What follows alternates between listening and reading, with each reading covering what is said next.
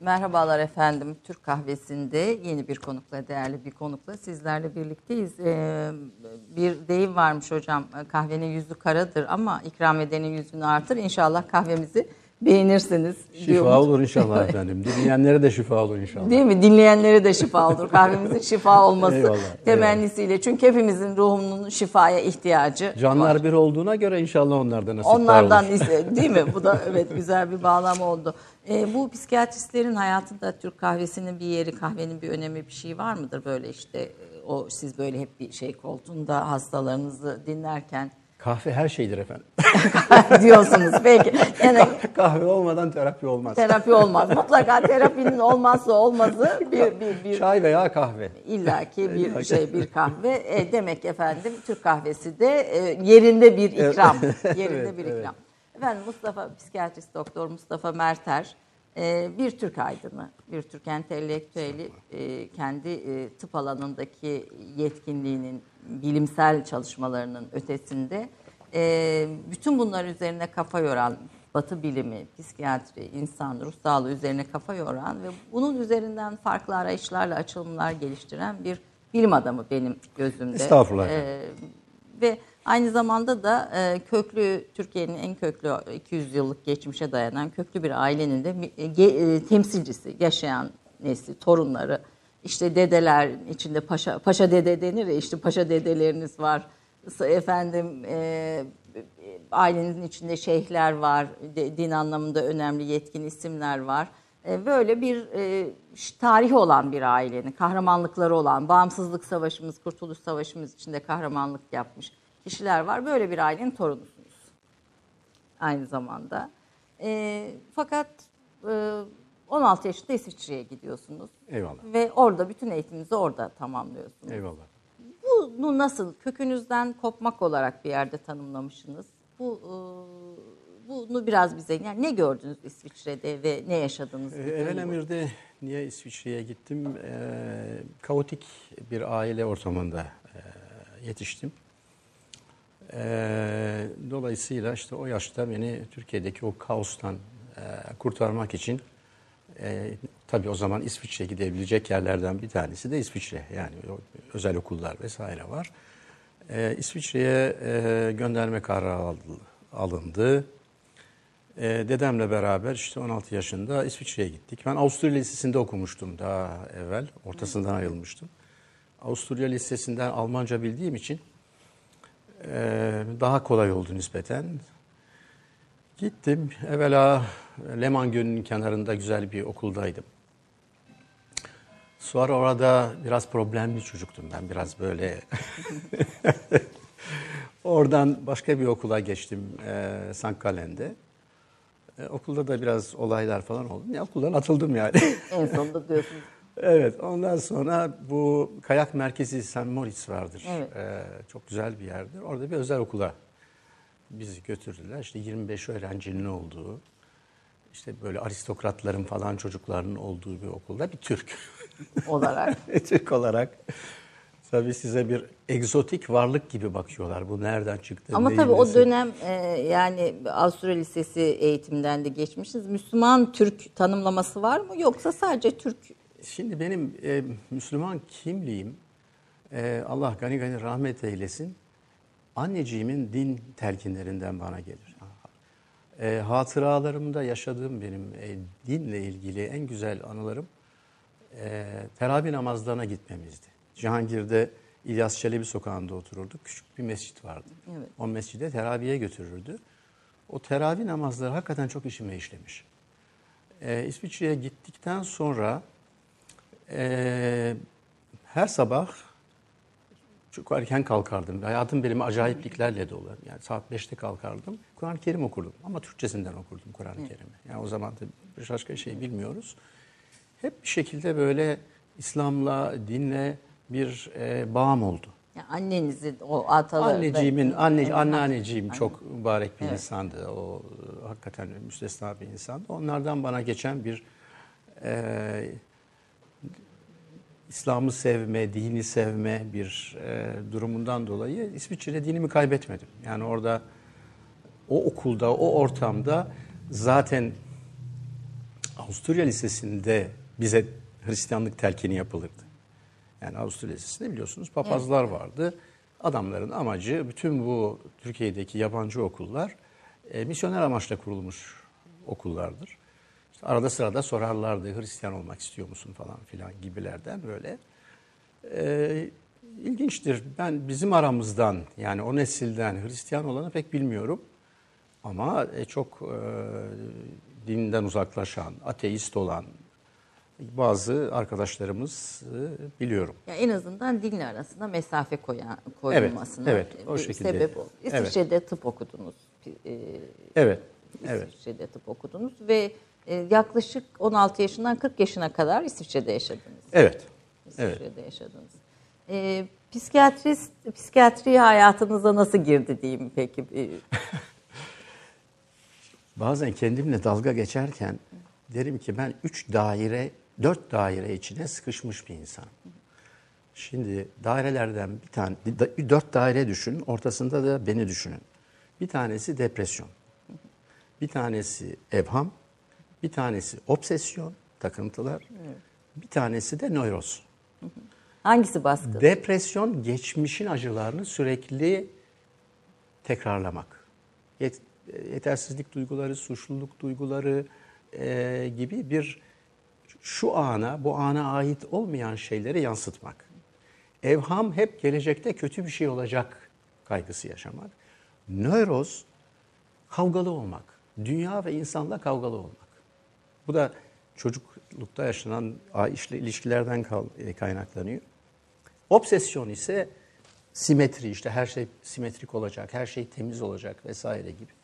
Bu dört dairenin ortasında kendimi bir şekilde e, bulurum. Bu sebeple zor bir hayatım oldu. Yani sürekli bu rahatsızlıklara karşı bir e, mücadele verdim.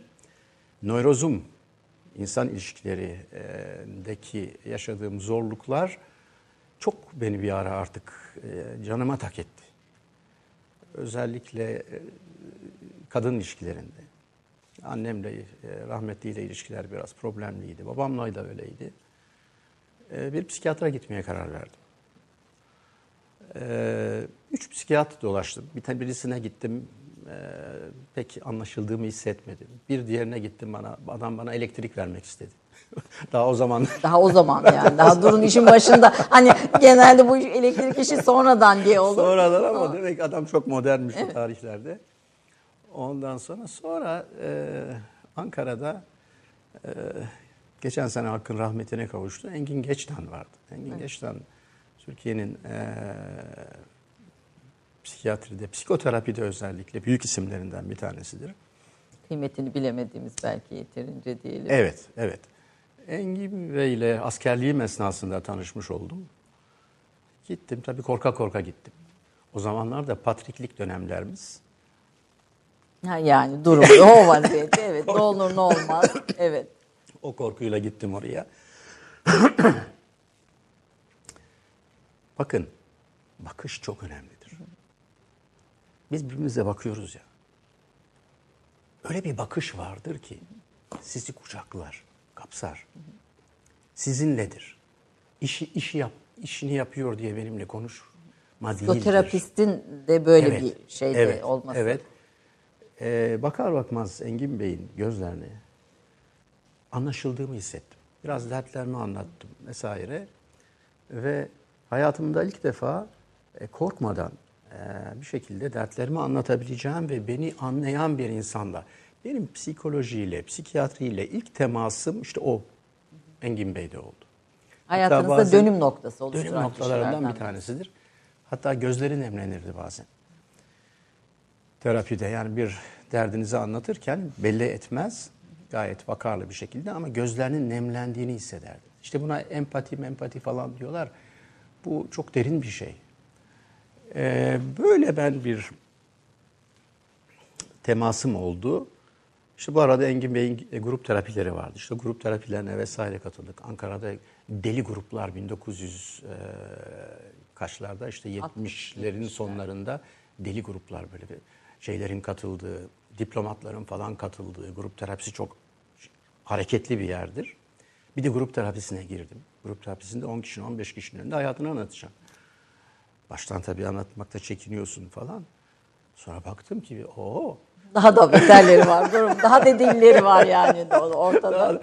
bir gün susun dedim ben konuşacağım dedim. O da çok büyük bir deneyimdir grup terapisi. Yani var olmak. Yani üstündeki ya göründüğün gibi ol ya olduğun gibi görün Cenab-ı Bir Hazreti Mevlana'nın. O var olmak insanların karşısında çok güzel bir deneyimdir.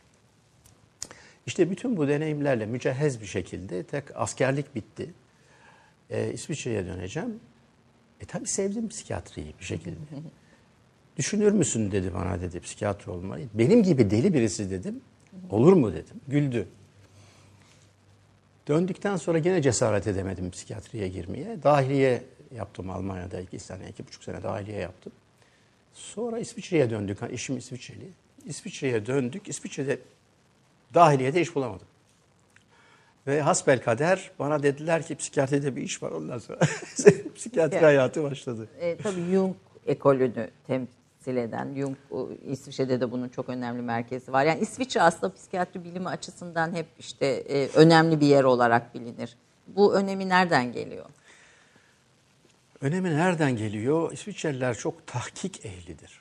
Bir şeyi çok böyle temelden yaparlar. En ince böyle e, köklerine inerek kadar yaparlar. E, psikoloji de bu şekilde e, İsviçre'de e, mesela sadece Zürih'te Jung ekolü vardır. E, Medar Bos'un varoluşçu psikoterapi ekolü vardır. E, kader analizi e, ekolü vardır. Leopold Sondin'in e, Adler ekolleri ve yani bir İsviç kaç nüfusludur diyelim ki işte 700 bin kişilik bir şehirde 2-3 tane çok önemli enstitü vardır. Niye bu kadar bu işe? Bi- Biliyorsunuz diğer Avrupa'daki diğer merkezi de Viyana'dır. Yani işte Adler'in ve Freud'un Freud'un, olduğu. evet. Niye İsviçre'de psik- psikoloji bu kadar? Yapı olarak İsviçreliler çok farklı insanlardır. Yani İsviçreli Avrupa'da bir istisnadır yapı olarak baktığınız zaman. Ne Avusturya'ya benzer, ne İtalyan'a benzer. Acaba kendi dertlerine derman olsun diye mi bir şekilde e, bu işe e, tevessül ettiler? Ama çok böyle büyük bir birikim vardır İsviçre'de. İşte oralardan da biraz feyz aldık yani. Bu o, psikiyatri bilimi belli bir yere kadar sizinle devam etti. Fakat Eyvallah. bir yerde sorgulamaya başlıyorsunuz. Evet. Bu, bu nedir diye. Şimdi ona geçmeden önce bir sizin özgeçmişinizi bir kısa vermek istiyorum. Bir Eyvallah. de e, programa başlamadan önce hayatınızdaki önemli kişiler, sizin için dönüm noktası olmuş kişiler kimler diye sorduğumda bir Engin Genç'ten dediniz. Daha önce anneannem vardır. Anneannem e, çok çok böyle e, sevdiğim, resmi hala yatak odasında başım ucumundadır. Anneannem. Sonra eşim. Dedelerden yok mu hiç? İşte bu diyelim böyle bir sizde şey olan e, geleneğini devam ettirdiğiniz. Maalesef çok problemli bir nesilden geliyorum ben. Tam tam o Osmanlı'nın Tam Osmanlı'nın kırılma dönemi çok büyük bir kimlik karmaşası yaşanıyor. Bütün değerler sorgulanıyor. Yani özellikle işte İstanbul'un öyle biraz böyle e, belirli ailelerinde vesaire çok büyük bir Avrupa hayranlığı var. Kendi değerleri küçümseniyor. Ee, hala hatırlarım mesela. Ee, Macaristan'da milli maç vardı. Sierra radyomuz vardı. Maçı dinliyoruz. Rahmetli dedeciğime dedim ki yeneriz biz bu herifleri ya dedim. Oğlum dedi yenemeyiz bizler. Onlar dedi çok güçlüdür dedi. Yendik. Ben dedim bak gördün mü dedi. Yani çok büyük bir eziklik, yenilgi, Osmanlı'nın son döneminde kendi değerlerini küçük görme e, bir atmosferi vardı orada. Tabii o nesle de sirayet etmiş o, o Cumhuriyet'in Aynen, ilk kuşağına aynen. da bu sirayet etmiş. Aynen. Bu çatışmalar bugüne kadar da geliyor. Bu biraz Türk aydınının da krizine sebep oluyor. Tabii, tabii. Yani kendini hor görme e, diyelim belki. Yani e, tabii çok başka faktörler de var. O kadar kendimize yaban, yabancılaşmış vaziyetteyiz ki tarihimizden kopmuşuz biz. Mesela bugün e, kitap okumak istediğiniz zaman bundan 50 sene evvel yazılmış bir kitabı okuyamıyorsunuz. Yani dil reformu diye yapılan şey aslında e, bizi tamamen tarihimizden kopardı. Tedbiratül İlahiye'yi okumaya çalışıyorum e, İbn Arabi Hazretlerinin. Çünkü içinde çok çok değerli psikolojik veriler var. Vallahi iki sayfa bir günde. Ancak ağır İçine bir- not alarak. Dolayısıyla kaynaktan kesilmişiz. Bakın Türkiye'de 200 senedir İslam'a karşı bir mücadele yürütülüyor. İttihat ve Terakki ile başlayan bir mücadele yürütülüyor. Bu mücadele çok büyük tahribat yapmış. Bu tahribatın da etkilerini şimdiki nesillerde de dahi görüyoruz. Evet, evet maalesef. Şimdiki nesillerde maalesef. dahi görüyoruz. Ee, eşiniz Teresa bir İsviçreli. Evet, evet. Ee, o da hayatınızda dönüm noktası olmuş kişilerden birisi. Sonra başka? Ee, ondan sonra detaylarına girmeyeyim ama kenarından, köşesinden, tasavvuftan biraz nasip olmak, e, nasipler olmak e, şerefine nail olduk. O kişiler. O kişiler. Evet, O, o, evet. o ekol öyle Evet, öyle, evet, öyle evet. devam ediyor. Efendim Evet. Mustafa Merter kimdir üzerine kısa bir özgeçmiş hemen bir göz atalım. Ondan sonra sohbeti daha derinleştirmeye, alt katmanlara veya üst katmanlara çıkmaya devam edeceğiz.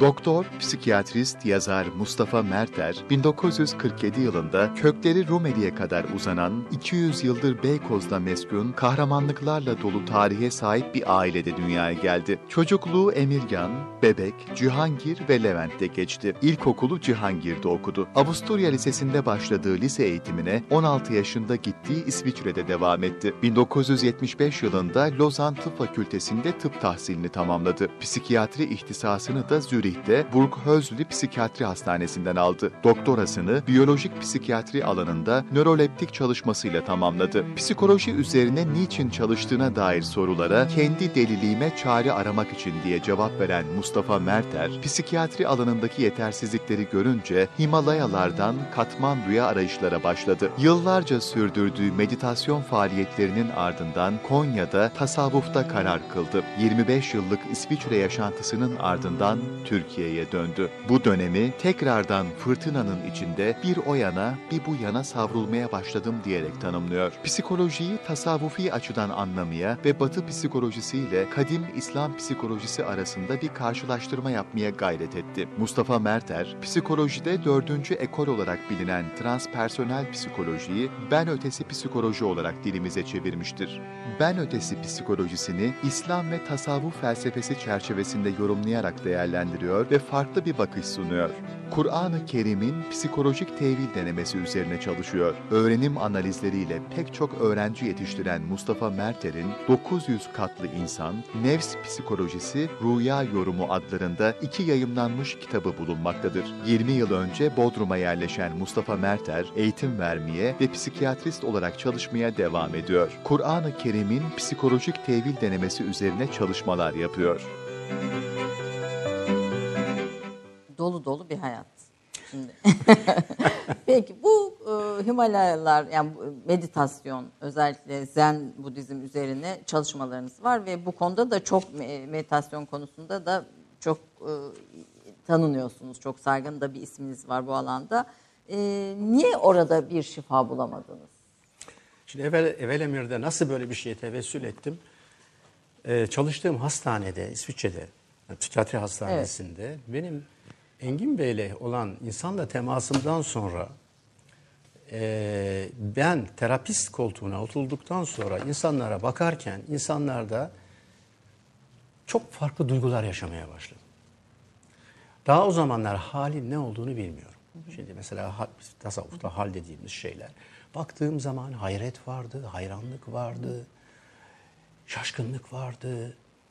Zaman çok çabuk geçiyordu. Dedim bu insan nedir ya? Nasıl bir, ben kiminle ne yaşıyorum ben burada? Nedir bu diye başladım sorgulamaya. İnsan nedir? İlişki nedir? Bunları sorguluyorum. O hastanede biraz delişmen bir hasta bakıcı vardı. Amerikalı. Şeye gitmiş. E, Seylan'a falan gitmişti. Seylan'da senelerce meditasyon yapmış falan filan. Dedi ki senin meditasyon yapma zamanın geldi dedi. Ben hiç meditasyon falan bir şey bilmiyorum. Bir adres verdi bana. Bu arada benim tayinim şeye çıktı. Zürih'e çıktı. İşte Zürih'teki Jung'un hastanesinde asistan olarak çalışacağım. Dedim ki ya benim meditasyon falan ne işim var? Ben gideyim sufileri bulayım burada dedim. Nur Hanım diye Zürih'te bir hanımefendi varmış sufi. Kadını acağız aradım aradım yok. Bari şu adrese gideyim dedim. O adrese gittik. İşte o adrese sizi bir yastığın üstüne oturtuyorlar. Ve sadece nefesinize konsantre olarak bir şekilde işte bir saat oturuyorsunuz orada falan. Çok acayip bir deneyim yaşadım. Şimdi bakın şuradaki düşünceler altında biz eziliriz. O bütün o vesveseler, kuruntular, takıntılar, yetersizlikler, suçluluklar böyle ezer bizi farkına varmadan. Bir, bu deneyimi yaptığım zaman birdenbire kendimi kuş gibi hissettim. Sanki yerden yükseliyordum. Yükselmedim tabii ama sanki yerden yükselir gibi duygu yaşadım. Hafifleme. O, düşkül, o düşüncelerin o baskısı sanki üzerimden kalktı. Bu tabii insana benim gibi biraz evvel zaten hani arz ettiğim gibi depresif, kaygılı, evhamlı, nörotik bir insana çok büyük bir rahatlama getiriyor. Dozajını böyle yavaş yavaş arttıra, arttıra, arttıra işte günde 4 saat, 4 saat falan bu tatbikatı, bu uygulama yapar hale geldim. Bodrum'da sessizlik günleri organize ediyordum. İşte insanlar geliyorlar bir hafta boyunca, 10 gün boyunca konuşma yok. Günde 12 saat işte tefekkür, meditasyon yapılıyor vesaire. Sessiz. Sanat terapisi, çiçekler, böcekler içinde böyle bir mandalin bahçesinde. Fakat yavaş yavaş bu insanların beni çok yücelttiğinin farkına vardım. Bu Irving Yalom filan da geldiği dönem bu dönem mi? evet, evet. O arada bir arkadaşım... Dünyanın ves- ünlü bir psikiyatrlarından. Evet. Eyvallah, eyvallah. Bir arkadaşım vesile oldu, Ayça Çerman. E, tanıyor şeyi, e, Yalom. Yalom'u. Yalom geldi, bahçede seminer yaptık. İşte Türkiye'deki bütün terapistler, merapistler falan toplandı. Ya çok güzel bir adam o Yalom. Çok. Şimdi hayatın değişik yanlardan bakabilir evet. ama tevazuyu yaşayan bir adam. Teril teril titriyor grup terapisinde. Dünyaca meşhur bir adam şimdi Yalom Evet, deyince. yani deyince biz zannediyoruz böyle birisi. Adam böyle korkarak bize bakıyor falan böyle. Yani o tevazunun getirdiği, aczin getirdiği ama çok güçlü bir adam. Bir ama aczini yaşıyor, saklamıyor aczini. Evet. Çok güzel böyle bir deneyim. İşte aynı, aynı o dönemde. Sonra baktım ki bu meditasyon işiyle yavaş yavaş beni bir guru yapacaklar. Guru demek yani onların İşin şeyi diye. işin şeyi falan yapacaklar. Ee, bir şey daha fark ettim. Şimdi o meditasyonları yaşarken insanlar büyük bir rahatlama yaşıyorlar. Ama ondan sonra hayatları aynı şekilde devam ediyor. Değişen hiçbir şey yok. Değişen hiçbir şey yok. İşte ne bileyim içki içiriyor efendim söyleyeyim işte her türlü şey yapılıyor. Dedim ki ya ben bunlara zarar veriyorum. Yani tamam şu kısa dönemde bir şey yaşıyorlar ama ondan sonra bu burada kalıyor. Devam etmiyor. Bırakıyorum bu işi dedim. Çok acıklı bir sahne işte. Ya, ah işte bırakma falan filan derken yok arkadaş ben bu işi bırakıyorum dedim. Ve ondan sonra da peki bunun işin doğrusu nedir? Sorgulaması başladı.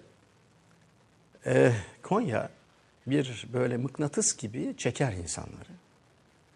Ne hikmetse Cenab-ı Hazreti Mevlana öyle oraya çeker. İşte Konya'ya gittik. İşte Konya'da sema mukabelesi, işte sohbetler falan filan derken Bundan sonrasını reklamdan sonra dinleyelim. Ben kısa bir reklam arası. Bunun asıl Konya asıl hikaye bundan sonra başlıyor söyleyeyim. Yani bundan sonrası aslında bugün hepimizi çok yakından ilgilendiriyor. Türk kahvesinde bir reklam arası efendim. eyvallah. Bir dakika reklam arası.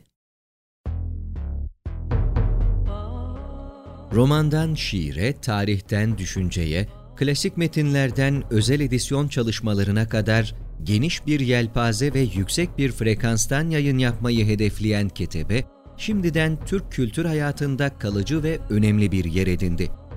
Edebiyatımızın seçkin eserlerine, genç kalemlere, tarihimizin engin zenginliğine, dünya edebiyatının hem güncel hem de klasik metinlerine, düşünce dünyamızın, maneviyat tarihimizin köşe taşlarına ve gün yüzüne çıkmamış değerlerine ev sahipliği yapmak, Ketebe'nin yayın politikalarının omurgasını oluşturuyor. Dünya standartlarında bir yayıncılık anlayışı ve deneyimli kadrosuyla yola çıkan Ketebe yayınları, kitaba, kağıda ve söze hürmet eden bir medeniyetin parçası olarak her şey geçer, yazı kalır diyor. Reklam arası sona erdi.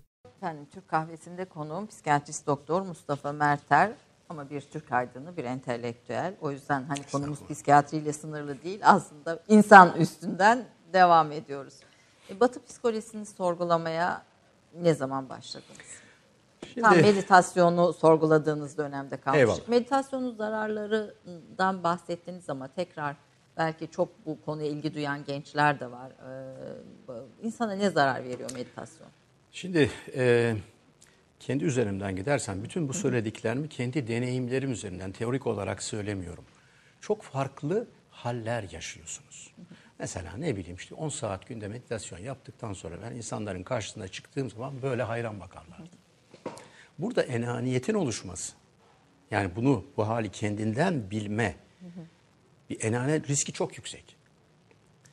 Narsizm diyelim daha şey. Nar- narsisizm evet narsisizm enaniyet oluşma riski çok yüksek. Zaten insanlar sizi teşvik ediyorlar bu şekilde bir e, enaniyet narsisizm oluşması için.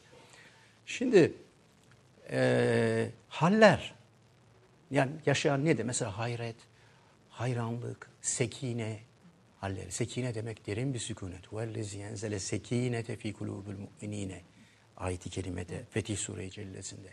Bütün bu haller Rabbimiz tarafından bize vehbi olarak ihsan edilen hatta biraz böyle e, kalp üzerine çok çalışıyoruz şimdi. Nefs psikolojisinin kalp boyutunu. Kalp geçidi sanki aralanıyor ve oradan bize bir füyüzat, taşma, bir varidat, tuluat, ilhamat bir şeyler geliyor. Vehbi demek bir şeyleri yaptığınız zaman bunun karşılığının Rabbimiz tarafından bize öyle takdir ederse buyurulması demek, verilmesi demek.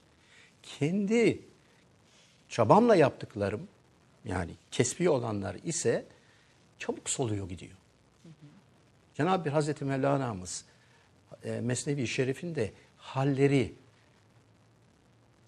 padişahın huzurunda aşk mektubu okulmaz diye bunu izah eder. Çünkü haller çok e, e, devam etmesi gereken bir şeydir. Şimdi çabuk soluyor bu haller. Bu haller çabuk solduğu için insanlar bir gidiş ve geliş yaşıyorlar. Sessizlik günlerine katılıyorlar, uçuyorlar, çıkıyorlar. Ondan sonra güm aşağı gidiyorlar. Bu böyle devam ettikçe belirli bir sonra sonra e, fakirin aidiyetsizlik depresyonu dediğim bir tarz depresyon çıkıyor. Uzun zaman bu uygulamaları yapanlarda. Yani ne orada kalabiliyorsun evet. ama bu dünyada da yerinde değilsin. Çünkü onun tadını almış. Bir sessizlik e, gününe katılan birisi diyor ki ya o günleri yaşadıklarım diyor ben hayatım boyunca bir daha yaşayamadım diyor. Çünkü ne bileyim ben çiçe- renkler daha parlak, sesler daha güzel. Her şey bir, bir, bir şeffaflık kazanıyor, bir güzellik kazanıyor ama geçiyor gidiyor. İşte hallerin sabitleşmesi amaç olan ve bu tarz ferdi uygulamalarla ne olursa olsun vipassana olsun, efendim bütün işte meditasyon türleri olsun geliyor geçiyor. Bir. iki ya bu hallerin bir orkestra şefi eşliğinde yaşanması lazım. Yani bir mürşidi kamilin denetimi altında yaşam, yaşanması lazım ki sizin hatalarınızı düzeltsin, e, tedbirler alsın. Bu da yok. Dolayısıyla e, bu aidiyetsizlik depresyonu dediğim şey çok büyük bir tehlike olarak olarak bunu bir kere e, gördük. Tasavvufa girdiğiniz zaman ne oluyor? Tasavvufta tabi oluyorsunuz ve tabi olduktan sonra böyle hal mal falan her şeyi unutuyorsunuz. Hizmet bir yandan, tahkikat bir yandan, o yolda ne denirse yaparak yürüyorsunuz. Bu ama fakir gibi uçmaya alışmış bir insan için baştan çok zor geldi. E, Konya'da Konya'da kalmıştık reklam Evet. öncesinde. Konya'da yani Himalayalar, Katmandu, İsviçre dağları. Bir de tabii e, Mustafa Hoca'nın bir özelliği var. Dağlarda yürümeyi seven, dağlarda yaşamayı seven birisi. Hala yapıyorsunuz bildiğim kadarıyla böyle. işte Doğru. biraz belimde küçük problem çıktı ama yapmaya çal- çalışıyorum. yani uzun dağ yürüyüşlerine giden Evet, falan evet, birisi. evet. Tüm bu dağları dolaştıktan Oo, sonra ormanlar, dağlar, her tarafta müzevi mağaralar, inzivalar vesaire vesaire. Mağaralarda Her da inzivaya çekiliyor. Tabii tabii her türlü delilik. ondan sonra Konya'da karar kılıyorsunuz. O Gittik. mıknatıs ne? Doğrunun orada olmadığını hissettim. Yani bu biraz evvel zaten halinize arz ettiğim halin geçiciliği. Peki dedim bu solmayan haller, öyle der Cenab-ı Pir. Solmayan haller nasıl yaşanır? nasıl yaşanır ve nasıl insanlara da yaşattırılır. Çünkü bir şekilde ben elimden geldiği kadar bir şeyler öğretmeye çalışıyordum Evet, yani. Şifa veriyorsunuz. Dedi, dedim. Ve işte halen de onun arayışı içindeyim. şekilde ama orada bir rüyadan uyanma, yani bir yere inme yaşıyorsunuz. Çok zor. Uçarken kendi başınıza size diyorlar ki otur bakalım. Şunları şunları yapacaksın. Ee, diye tabii çok zor bir şey. Yani işte halen orada böyle emekliye emekliye yerlerde sürüne sürüne Bu, bu, bu ya abi bak ne güzeldi senin durumun. Senin ne işin var? var değil mi? Guru olacaktınız, meditasyon guruş olacaksınız. Şimdi bir garip dervişan oldunuz. Olabilsek. O da değil. Ha, hala kötü ekiyorum diyorsun. evet, evet, evet. Ve Batı e, psikiyatri bilimini sorguluyorsunuz.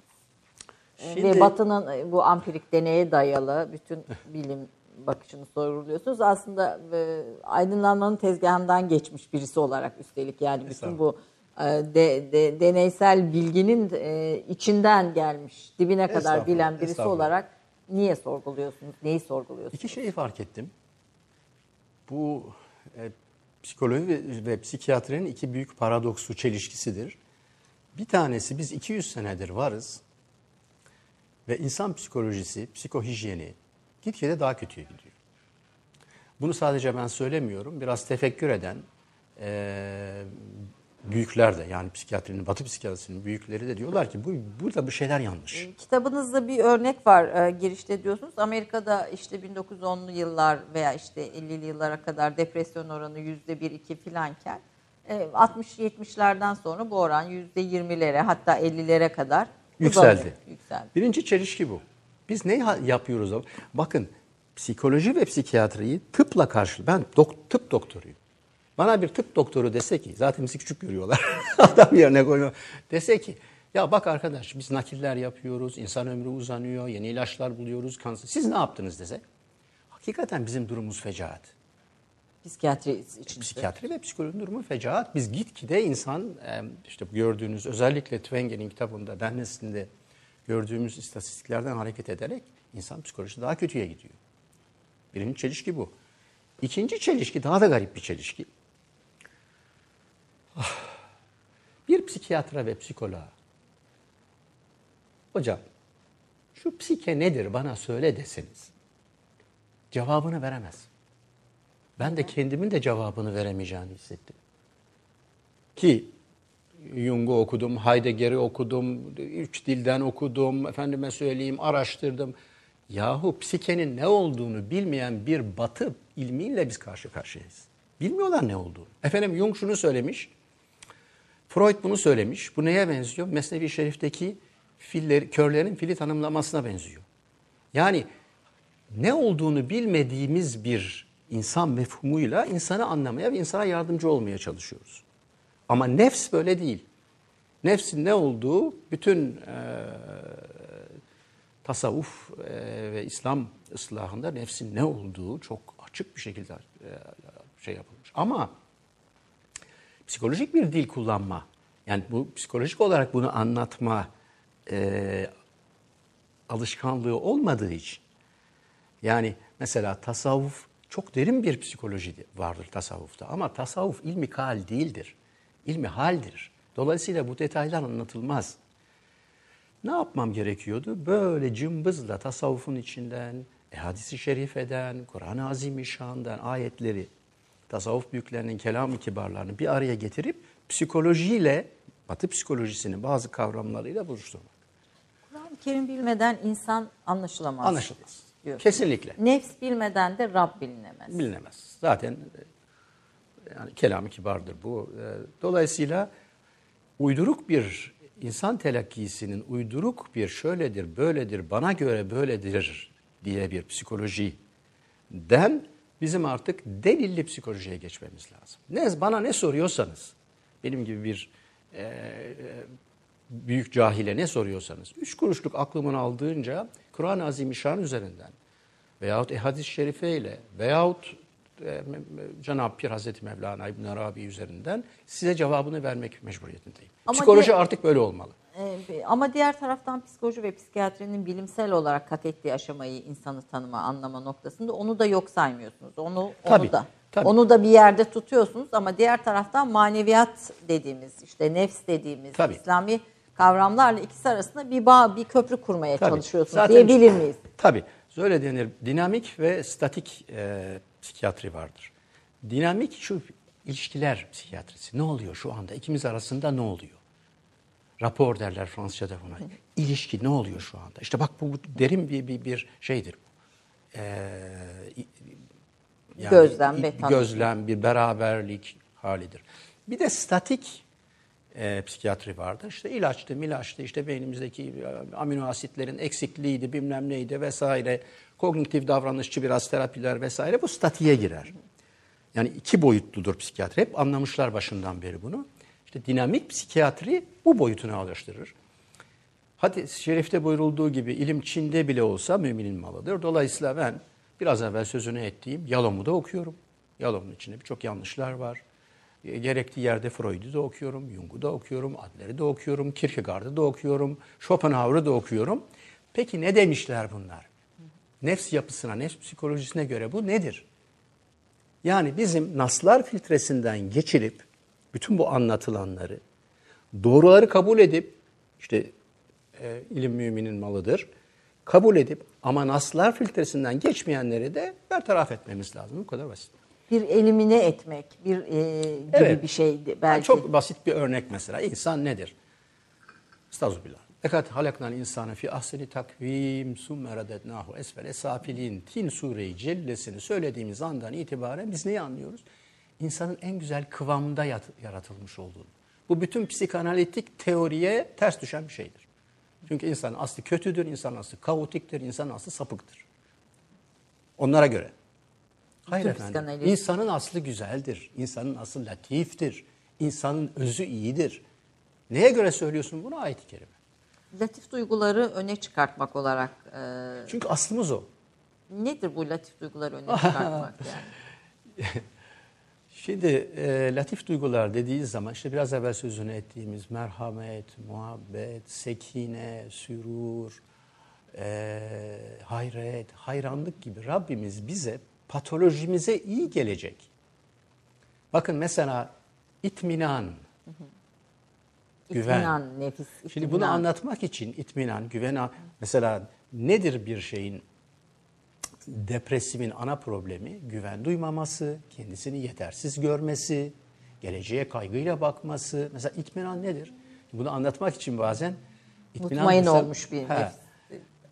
Biraz işin üç kağıtçılığına kayıyorum. Diyorum ki bakın her insanın içinde bir basic existential trust vardır. Şimdi herkes böyle kulakları kaldırıyor. Malum ya hastalığımızdan dolayı. Tabii. Oradan ne batılı ge- oradan- terminolojiyle Ha, ya şimdi büyük bir şey tanımlıyorsunuz. Oradan şimdi aa ne diyor bu ya? Basic existential trust. Ne o, o ne diyorlar? Temel varoluş güveni. Ben hiç duymadım böyle bir şey. İtminan. Tür- Türkçeleştiriyor. Veyahut sürur. Basic existential joy. Bak joy. You can be joyful. Bak sen çok mutlu olabilirsin. İçinden sanki böyle mutluluk fışkırır. Aha, gözleri parıldıyor duydukları zaman. Hangi ekol söylüyor mu? Temel varoluş neşesi gibi. Yani diğer duygularla bunların arasındaki fark bunlar daha uzun vadeli. Yani de bir depresyon yaşayan bir insan gitgide daha güvenle, daha ümitle, reca, daha neşeyle eğer söz e, dinlerse, yap denilenleri yaparsa bir varoluş sürdürmeye başlıyor. Ama bunun bazı kuralları var. Kalp kapısını, kalp geçidini aralarsa Rabbül Alemin. Bilimin e, içinden e, bilimsel düşüncenin işte deneysel diyerek de altını özellikle çizmek istiyorum. Geçmiş bir psikiyatrist nefs psikolojisi bilmeden, insanı tanımadan psikoterapi yaptığında ne eksik kalıyor? Haritasız bir ülkede gezmeye benzer. Ben sizi bir ülkeye götürdüm. Ama var işte Freud'un rüyaları, kitapları var. İşte rüyalara da geleceğiz biraz sonra. Genel harita yok. Kısmi harita var. Ya nedir şu nefs? Psike nedir? Mesela o kadar basit bir şey ki insanı sadece alt aleminden va- e, oluşmuş bir varlık olarak bilir Batı psikolojisi. İnsan üstü yoktur. Bunu mesela Abraham Maslow İhtiyaçlar teorisi. ihtiyaçlar teorisi ama hissetmiş. Onun küçük bir kitabı vardır. Religions, Values, Peak Experiences. E, Dinler, değerler ve uç deneyimler diye küçük bir kitabı vardır. Uç deneyimler dediği şeyler hallerdir. Maslow bunu 50 sene evvel anlamış. Ama bunun bir eğitimini görmemiş. Maslow'un ne anladığını kimse anlamamış bir şekilde. Dolayısıyla teğet geçiyorlar insanın. Mesela insan üst boyutu yok. Freud'e göre zaten yok. Üst boyut dediğimiz şey yani bu ne, günlük ne, nefsani ihtiyaç ve isteklerin dışındaki İşte maneviyat biraz arayışları. evvel zaten halinize arz ettiğim o haller, o güzel haller vesaire nefsi burada şimdi topografik olarak nefsi anlamamız lazım. Cenab-ı Pir ne diyor? O senin varlığın 900 kattır diyor. Hazreti e, Kitabınızda şeyde- 900 katlı eyvallah, insan da eyvallah. orada. Bundan ne çıkıyor? Biz nefs yapısını bir bina gibi anlamalıyız. Esfele safiliğin bodrum katları var, karanlık, ümitsiz. Ama yükseldikçe ne oluyor? Işık, bir yerlerden bir ışık geliyor. İçimiz ferahlıyor, yüzümüz gülüyor. Ay gönlüm aydınlandı, ay içim kararmıştı, zat halinizle karşılaştım. Aman içim aydınlandı gibi demek ki biz farkına varmadan iniş ve çıkışlar yaşıyoruz. Farkına. Söz dinlersek düşüyoruz. Nereden? Heva uçurumundan. Haviye uçurum demek. Söz dinlemez, söz dinlersek yükselmeye başlıyoruz. Küçük basamaklar halinde. İşte bunlar haller. Bugünün insanı için bunlar e, neye tekabül Uf. ediyor? Şimdi patoloji artıyor dedik, kaygı artıyor, depresyon artıyor, bağımlılıklar artıyor. Birazdan göreceğiz. Özellikle sanal gireceğiz, bağımlılık, evet. evet, geri gireceğiz. Yani bugünkü insanın acilen ben kimim, ben niye sıkılıyorum, benim derdim nedir cevabını verebilmesi lazım. 200 senedir Avrupa bunu arıyor. Bütün filozofların aradığı, eğer Schopenhauer'ı, Sartre'ı, Kierkegaard'ı, Camus'u araştırırsanız bunu arıyorlar. Mesela Kierkegaard, Søren Kierkegaard'ı çok severim. Danimarkalı bir filozoftur. Varoluşçuların da babasıdır. Yani böyle şey olarak. Çok hassas birisi. Aşık olmuş bir kızcağıza. Ben öleceğim diye kızcağızla şey yapamıyor. Anla Sörensen diye. Hak, okusunlar şeyi Kierkegaard'ın hayatını, biyografisini. Çok güzel bir hayat. Kierkegaard diyor ki, yahu ben o sıçramayı yapamadım diyor. Bak bak bak bak sıçrama. Existential leap. Nereye sıçrayacaktı? Bilmiyor ki adamcağız nereye sıçrayacağını. Batı e, düşünürler içinde başka var mı böyle hani bu işin sınırına gelen o bu işte maneviyata Hepsi sınırına gelmişler. Hepsi. Birisi anlam üzerinden, birisi hürriyet üzerinden, birisi yalnızlık üzerinden. Son sorular diyorlar bunlara. Last questions. Hepsi insan nedir araştırıyorlar. Ama harita olmadığı için ve inatla İslam'a karşı çıktıkları için. Çünkü bildiğiniz gibi yani haritayı Kur'an'da buluyoruz. Tabii, kesinlikle.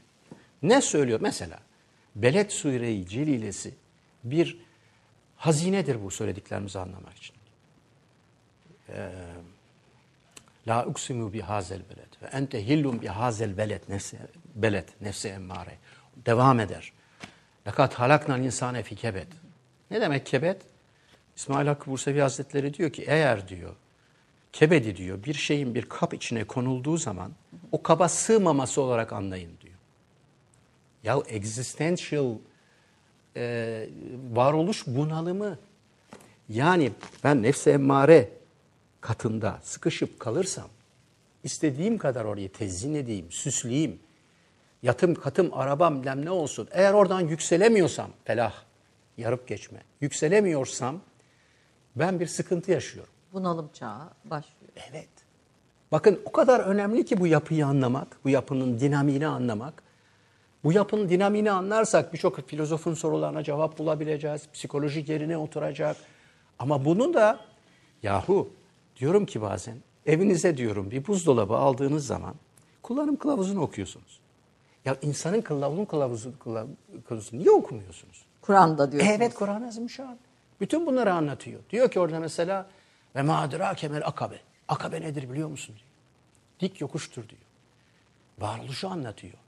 Existential leap dediğini anlatıyor Kierkegaard'ın. Yükselemedim. Yükselmek için diyor. Ne yapman lazım? Amelü salihati boyuna geçmen lazım. İşte yetimin e, hizmet etmen lazım, yolda kalmışa bakman lazım. Yani alan varoluş konumundan veren varoluş konumuna geçmezsek biz sıkıntıda bunalım içinde kalıyoruz.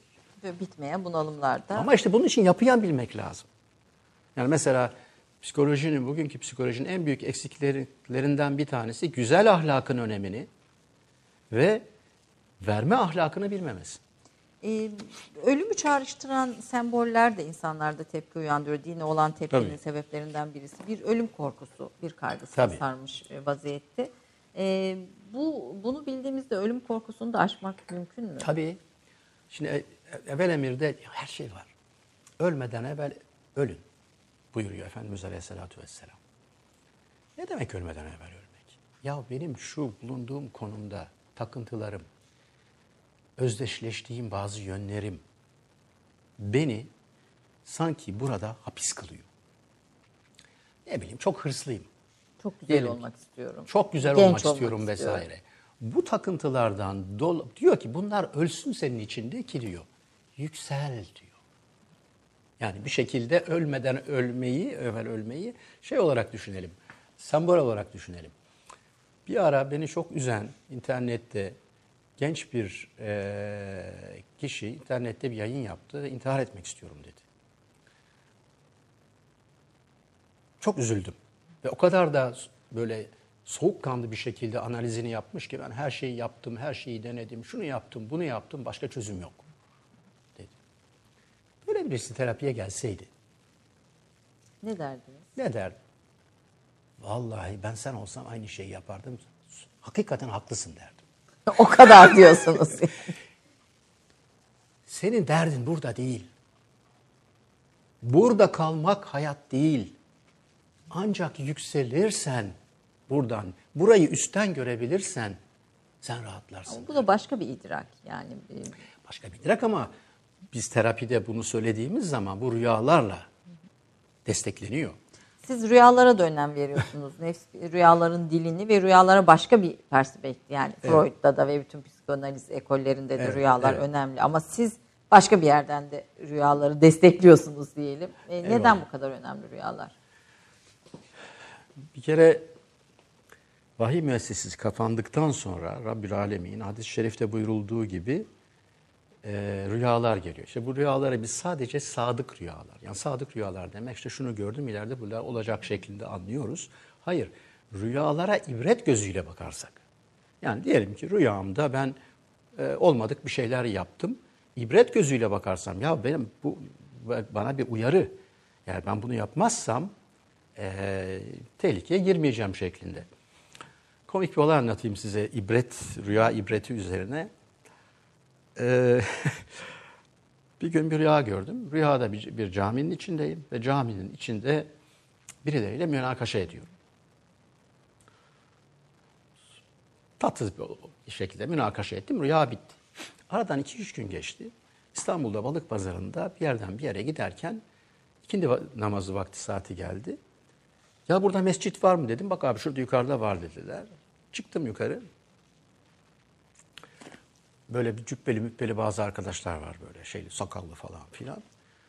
Orası böyle şey gibi olmuş artık. Onların kraliyet alanı. İşte orada oturma, şunu yapma, bunu yapma falan filan Kurallar. kurallar ama yani çok rahatsız edici bir şekilde fakir de biraz Çerkezlik var, e, Rumelilik var, efendim Arnavutluk var. Arnavutluk var. Hepsi var. Yani dikine gitmek Benimki üzere. böyle kafam atmaya başladı. Biz saf olduk. Yanımdaki o sakallı mübarek arkadaşlardan bir tanesi çek, çek ayağını dedi. Atamadı. Gitti ön tarafa. Burada Allahu Ekber demiş hocam. Ulan bana bak kızdırma burada kılarım namazımı. Şimdi bu yapılacak şey mi? Bir atar durumu yani. Yani yap at. Ama şimdi bakın uyarısı geldi bana. Bak arkadaş böyle bir şeyle karşılaşabilirsin. Temkin, e, e, itidal, ni koru. İşte alsın, biz alın size bir örnek şey olarak. Yani bi- bi- bi- bize rüyalar aslında bir anlamda uyarılar. Uyarı gelebiliyor, düzeltmeler gelebiliyor, ümit gelebiliyor. Yani sadece bilinçaltımızın yansımaları değil baktığımızda ama tabii rüyalardan çok ileri anlam çıkartanlar da var bir de işin bir de o tarafı var yani bu işin bir Şimdi esas rüyaların esas sahibi Evliyaullah Hazretleri, Mürşidan Hazretleri'dir. Onlar bizim yaptığımızın çok fevkinde e, rüyanın e, derinliğine vakıf olarak hatta bir yerlerden okuyarak öyle derler e, rüya yorumu yaparlar. Bizim yaptığımız rüya yorumu psikiyatr olarak, psikolog olarak onlarla kıyas kabul etmez. Ama biz şöyle anlayalım bunu. Biz bir bahçedeki ayrı kotlarını temizliyoruz. İşte insanların kötü huylarını, rüyalar vasıtasıyla bak arkadaş şunu yaparsan sana zararı dokunur, şöyle yaparsan ailene zarar verirsin gibi bir yaklaşım içindeyiz. Müşridan Hazaratı'nın yaklaşımı yani bir Yüksek İnsani Tekamül Akademisi'nde Higher Human Development Academy nedir acaba? Böyle söyleyince durum birdenbire maneviyattan çıkıp başka bir noktaya geliyor. Oralara oralara gittiğim zaman oralarda anlatırken diyorum ki Higher Human Development Academy diyor. Böyle bakıyor. E, Şimdi orada onlar gül yetiştiriyorlar o bahçede. Biz ayrı kotlarını temizliyoruz. Mürşidan Hazretleri'nin yani Şeyh Efendi Hazretleri diyelim. diyelim. Orada gül yetiştiriyor. Başka bir şey, başka bir yaklaşım o. Tabii bu işin istismar Evet. kısımları falan onlara girmeyeceğim Evet. çünkü bu bu bu bu, bu sohbetin e, siz rüzgar esmezse dal oynamaz şeyini e, fikriyatını sürdüren birisiniz İlla ki her şeyin mutlaka bir sebebi var. E, Batılıların söylediklerini bir filtreden geçirerek alalım diyorsunuz. Eyvallah. Bu filtreyi ne olarak tanımlar? Naslar. Naslar olarak Naslar. tanımlıyorsunuz. Tamamen naslar. Yani bana bir şey söylendiği zaman tabii bu çok büyük bir sorumluluk getiriyor. Yani Kur'an-ı Azimüşşan'ı o manada araştırıp Enfal 24. Aman Allah'ım ya. Mesela depresyonu anlamada. Depresyon nedir? Depresyonda bir hayatiyeti kaybetme duygusu vardır. Yani kendimi ölü gibi hissediyorum. Gelir bana der ki doktor bey der ben ölü gibiyim. Kendimi ölü gibi hissediyorum. İşte bu e, hayatiyet duygusu vesaire der ona. Enfal 24 sure e, ayeti kerimesinde ya eyyühellezine amenu Estağfirullah. E, Stecibu lillahi bir resuli izâ deâküm limâ yuhyikum. Sizi hayat veren işlere çağırdığı zaman Allah ve Resulüne icabet edin. Bakın o kadar önemli bir cümle ki bu. Demek ki biz eğer hayat veren işlere yani bencil bir varoluş tarzı sürdürüyorsak yaşamıyoruz, ölü gibiyiz. İzâ deyâkum limâ yuhyikum. Direkt ben bunu patoloji olarak anlıyorum. Yani diyelim ki birisi ilacı tabii ilaç da veriyorum, psikoterapi de yapıyorum. Birisi bana geldi ama diyorum ki sosyoterapi kısmında bakın diyorum eğer bu düzelmenin devamlı olmasını istiyorsanız sizin hayat tarzınızda biraz ticari insanları düşünmek, işte ne bileyim bir hayır kurumuna gitmek gibi şeyleri yapmanız lazım ki bu e, düzelme devamlı olsun. Fakat ayeti kerimenin devamı daha da şaşırtıcı. Eee Dehâküm yukikum ve alemû ennallâhe yehûlu beynel merdi ve kalbi.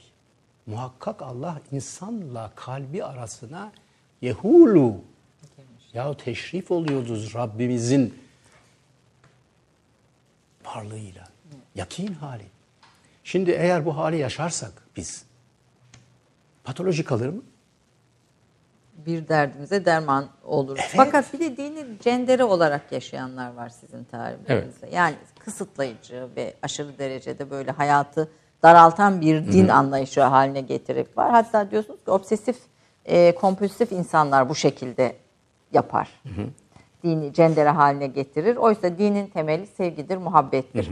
Buna nas- nasıl mani oluruz? Yani dinin bu cendere haline gelmesinden insanları daraltan, bunaltan bir e, noktaya gelmesine nasıl Eyvallah. engel oluruz? Şimdi mü- mükellefiyetler dini vardır. Özellikle obsesif olanlar bunu aşırı bir şekilde yaparak eee, bir şekilde rahatlayacaklarını bir, bir tarz burada narsisizm, bencillikle karşı karşıya. Bir de muhabbet vardır.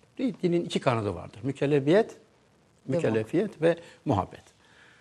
Muhabbet nasıl yaşanır? Muhabbet her şeyden evvel Efendimiz Aleyhisselatü Vesselam'ın sünnet-i seniyelerini tahkik ederek, araştırarak, hayatında tatbik ederek yaşanır. Yani tahkik olmadan derinliğine e, sadece sati olarak mesela bir hadis-i şerifin sebebi, vurudunu anlamadan sadece hadis-i şerifte şu şu söyleniyor diyor yapmak bir şekilde bizi derinliğine götürmez. Ama derinliğini anlarsak ve hayatımızda tatbik edersek yavaş yavaş bu mükellefiyet yani tatsız tutsuz sadece ceza ve e, korku üzerine kurulmuş bir din telakkisinden yavaş yavaş muhabbet haline geçeriz. Ama bugün işte radikal İslam, işte terörle bağlantılan İslam bir sürü versiyonların içinde bu katı kalıbın çok da e, insan benimsendiğini görüyoruz. Bunun sebebi ne? Yani Kızdır- bir taraf ateizme giderken Biraz bir taraf... kızdırayım mı sizi? E, Kızdırın peki. Yüksek İnsani Tekamül Akademilerini aşkın öğrendiği, aşkı Resulullah, Allah'ın aşkını öğrendiğini kapatırsanız netice böyle olur. İnce insan olmak, bakın İslam ince insanlıktır. Tasavvuf ince İslam'dır. Bu akademileri kapatırsanız bu çıkar meydana. Ortaya çık. Ama bu sadece bizde değil, dünyanın bir sürü yerinde. Avrupa'nın göbeğinde yani işte en fazla işte Tabii, katılanlar. tabii, tabii. e, yani Tabii. sonuçta Avrupa'dan Tabii. e, çıkıyor, Avrupa'nın göbeğinden çıkıyor. Kesin. Ama işte yani orada da tasavvuf olsa, orada da tasavvuf terbiyesi olsa, seyr sülükten geçse insanlar, incelseler, dini cendere olarak kurtulan, kur- cendere haline getirmekten kurtuluşun kurtulur, yolu kurtulurlar. bu, Evet. bu, bu inceliklerde diyorsunuz. Şimdi aslında sonuna doğru bıraktık ama belki de en önemli konumuz bu. Twenge diye bir kadın psikolog o, araştırmacı var. 11 milyona yakın insan üzerinde yazmış. Siz Twenge'yi çok önceden Türkiye'de anlatan birisiniz. Daha şimdi kitapları çok satıyor. Ben Nesli, işte şimdi Ay Nesli filan. Anlatan birisiniz ve buna çok önem veriyorsunuz ve bizim yeterince önem vermediğimizi de düşünüyor ve söylüyorsunuz. Çünkü yeni bir jenerasyon gençlikle karşı karşıyayız. Ee, tamamen e, makinayla bağlantılı bir hayat bizi bekliyor gelecekte. E, bütün bunlarda bu anlattıklarınızın yeri ne olacak Ee, konusuna böyle bir cümleyle başlayıp bir reklam arası vereyim istiyorum. Eyvallah. Şimdi evvel emirde biz psikiyatr ve psikologlar biraz utandığımız için biraz evvel zaten halinize arz ettiğim insanlığın psikolojik, gerçek psikolojik durumunu anlatmaktan çekiniriz. Çünkü bize gelirler derler ki peki siz ne işe yarıyorsunuz derler. Bazı cesur araştırmacılar, Twenge gibi yaptıkları çok ciddi alan taramalarıyla, e, e, sosyometrik araştırmalarla bir tablo çıkarıyorlar ortaya. Biz söylediğimiz şeylerin e, karşı gelinemeyecek bir şekilde Yani psikolog ve psikiyatrların bir işe yaramadığını bu demiyor, nesil- onu demiyor ama şimdi öyle demiyor ama neticede bu soruyu bizim sormamız lazım. Yani bu kadar artıyor ise patoloji, kaygı, endişe, kaygı, obsesyon. bağımlılık. Peki biz ne hata yapıyoruz? Ne yapıyoruz da biz bunu engelleyemiyoruz? Mesela önleyici tıp diye bir tabir vardır. Profilaktik e, tıp. E niye profilaksimiz yok? Niye işe yaramıyor? Niye bize rağmen artıyor? Ya bunlar çok ciddi sorular. Twenge bunu yapabilen birisi. Yani psikoloji bilimindeki özellikle bütün bu gelişmelere rağmen hastalıklar da aynı oranda niye devam ediyor ve niye tedavi edemiyoruz? Devam etmeyi bırakın artıyor patlama halinde. Kaygılar artıyor vesaire artıyor. Demek ki bu bilimde tam, tamamen temelden bir şeyler eksik. Peki ben nesli hangi dönemi kapsıyor? Ay nesli hangi nesli? Şimdi Twenge'yi şaşırtan bazı şeyler oldu. Twenge bu kadar hızlı bir kötüleşme tahmin etmiyordu. Ben neslinde mesela ikinci ben neslinden sonra çıkan ikinci kitap Narsisizm illeti. Yani gençlerde bir narsisizm patlaması yani bencillik patlaması vardı. İşte bu Amerika'daki eğitim sisteminden vesaire kaynaklanıyor. Başka bir e, inşallah programda psikolojinin kadim, Musevi, Hristiyan çekişmesinde dünyada öyle bir çekişme vardır. Evet. Bir politik silah olarak kullanıldığını da tartışmamız lazım. Tekrar edin bu cümleyi arzu ederim. Çok kıymetli bir şey söylüyorsunuz. Şimdi e, psikoloji e, kadim Hristiyan Musevi çekişmesinde bazı Musevi işte Freud'du, Freud'du, Fromm'du vesaire gibi e, psikolog, sosyolog, psikiyatrlar tarafından politik bir amaçla da kullanılmıştır. ve ortaya çıkan tüm bu sorunlar Mesela bu, bu mesela 70'li yıllarda Amerika'da values clarification diye bir hareket vardır. Values clarification değerlerin açığa çıkarılmaz. Çok özet olarak şey yaparsam, sunarsam bu e, values clarification'da ne oldu? Bir öğretmen güzel ahlakı sınıfta söylemesini doğru bulmuyorlar bunlar. Mesela bir şekilde işte ne bileyim e, edepli olun vesaire. Çocuk bunu kendi bulacak diyorlar. Amaç bu şeyin hareketin amacı baba otoritesini yıkarak aileyi çökertmek. Kevin McDonald diye bir e, Kaliforniyalı e, sosyolog. E, bu konuda kitapları var. E, çok detaylı bir şekilde bunu anlatıyor. Mesela anti otoriter sistem hala ülkemizde psikologların "Ah işte çocuğun her dediğini yapın da şöyle yapın da Özgür böyle yapın da falan dedikleri tamamen bu amaca yönelik baba otoritesini yıkmaya yönelik o projenin bir parçasıdır. aslında bugün ben nesli ve ay nesli olarak ortaya çıkan şey sadece dijital gelişmelere bağlı değil. Aynen. Bu bu psikolojik yansımalar Aynen. diyorsunuz. Ben nesli bu projenin ürünüdür. Fakat şimdi şey çıktıktan sonra e, 2012'lerden itibaren akıllı telefonlar çıktıktan sonra çok hızlı bazı değişimler oluyor. Mesela bunlardan bir tanesi Twenge'yi çok şaşırtan diyordu ki işte her dört üniversite öğrencisinden bir tanesi narsisist vesaire. Narsisizm söndü. Akıllı telefonlardan sonra. Bir reklam arası. evet. Ben bir son reklam arasında ondan sonraki 10 dakikamızda galiba e, çok önemli bir konuyu konuşacağız. Türk kahvesinde bekliyoruz efendim. Bir dakika reklam arası. Romandan şiire, tarihten düşünceye, klasik metinlerden özel edisyon çalışmalarına kadar geniş bir yelpaze ve yüksek bir frekanstan yayın yapmayı hedefleyen Ketebe, şimdiden Türk kültür hayatında kalıcı ve önemli bir yer edindi. Edebiyatımızın seçkin eserlerine, genç kalemlere, tarihimizin engin zenginliğine, dünya edebiyatının hem güncel hem de klasik metinlerine, düşünce dünyamızın, maneviyat tarihimizin köşe taşlarına ve gün yüzüne çıkmamış değerlerine ev sahipliği yapmak, Ketebe'nin yayın politikalarının omurgasını oluşturuyor. Dünya standartlarında bir yayıncılık anlayışı ve deneyimli kadrosuyla yola çıkan Ketebe yayınları, kitaba, kağıda ve söze hürmet eden bir medeniyetin parçası olarak her şey geçer, yazı kalır diyor. Reklam arası sona erdi. Efendim konuğum doktor e, psikiyatrist Mustafa Merter. Ben Nesli ve Twenge'nin İn, e, İnesli e, kitaplarına geldik. Çünkü e, bu bugünün psikolojisini anlamak açısından önemli. Ben Nesli'nde diyor ki Twenge e, özgüvenli, bugünün gençlerin için bu kadar özgüvenli, iddialı fakat bir o kadar da depresif ve kaygılı.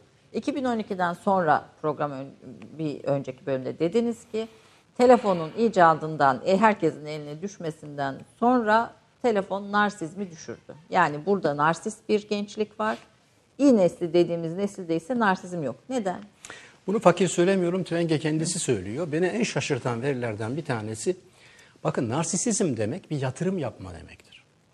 Yani insanın kendisini yatırım yapması için işte fotoğrafını çekecek, efendim Ama çekiyor yani işte- Yapıyor, yapıyor bir dakika, yapıyor da. Ama o yatırım yapacak enerjiyi, gücü kaybediyor artık. Yani kendisine bile yani biraz evvel dedim ya hayatiyet, hayatiyet gidiyor. Kendisine yap- yatırım yapacak enerjisi de bunu nerede görüyorsunuz? Mesela eee, biliyorsunuz e, Amerika'da vesaire cinsellik çok erken yaşlarda cinsellik bitiyor. Hem beyazlarda hem siyahlarda.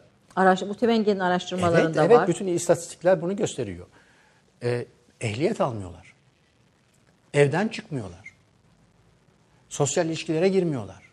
O şey, yani o yazışmaları, mazlaşmaları 11 onlar onları sosyal evet, ilişki diye evet, görmüyoruz. O evet, sadece bir şey. Ya o yazışmalar sosyal ilişki değil mi? Yani tamamen telefon, Değil, ekran üstünden değil, yapılan değil, her şey değil. sosyal tamamen ilişki. tamamen bir bir e, çünkü so- il- sosyal ilişkinin karşılıklı bir alışveriş olması lazım. Yani şu karşılıklı alışverişte insan bir şeyler kazanıyor. O kadar kısa zamanda, o kadar veri, o kadar değişik kanallardan geliyor ki insan sanki sersem oluyor. Bakın her insan her ilişkide diğerini kurtarır. Şu anda siz beni kurtarıyorsunuz zaten haliniz. Fakirin ne haddime? Ama biz ilişkide bir yükselme yaşıyoruz. Şu ilişkide, şu hakiki ilişkide. Ama Bu- yazışarak yaz, yaz- yazıldığı zaman bu olmuyor. Dolayısıyla bir e, birisi öyle demişti. Yalnız kalpler kulübü. Yani bu insanlar yalnız. Sırılsıklam yalnız ama sanki iletişim kuruyorlar gibi. Yani hayatiyet büyük oranda düşmeye başladı. Ama buna doğru gidiyor nesil ve alışkanlıklar ve yaşam tarzı artık. İşte buna doğru gidiyor ama bunu bir hastalık olarak görürsek bakın e, Hangi hastalıkları başka tetikler bir de bu bu bu Tabii şimdi Twenge'nin kitabında depresyonlarda, kaygılarda, e, diğer bağımlılık türlerinde vesaire çok büyük bir farklılık görüyorsunuz. Yani biz e, mesela uyku uyumuyor bu çocuklar. Uykusuzluğun getirdiği birçok psikosomatik e, rahatsızlık var, birçok e, işte kaygı var, depresyon var. Yani bildiğimiz psikolojik rahatsızlıklardan birçoğu uykusuzluktan kaynaklanıyor. Yani yeterince bu durumun ehemmiyetini biz anlamadık gibi gözüküyor. psikosomatik hastalıklar da tabii bütün bu. Psikosomatik hastalıklar çıkacak, depresyonlar artacak. Zaten artıyor, onu anlatıyor kitapta. Ama kimse okumuyor kitabı. Bakın bu kitabı ben anlatmaya çalıştım sağda solda. Ne e, e, otoritelerden herhangi bir şekilde tedbiri atmak için e, akıllı bir adım var. Akıllı adım ne olabilir? Yani mesela diyor işte bugünün süper bağlantılı dediği aslında bağlantılı dediği bu kabloyla bağlantılı. Şimdi bakın bağımlılıklarda eskiden şimdi madde bağımlılığı var, davranış bağımlılığı var.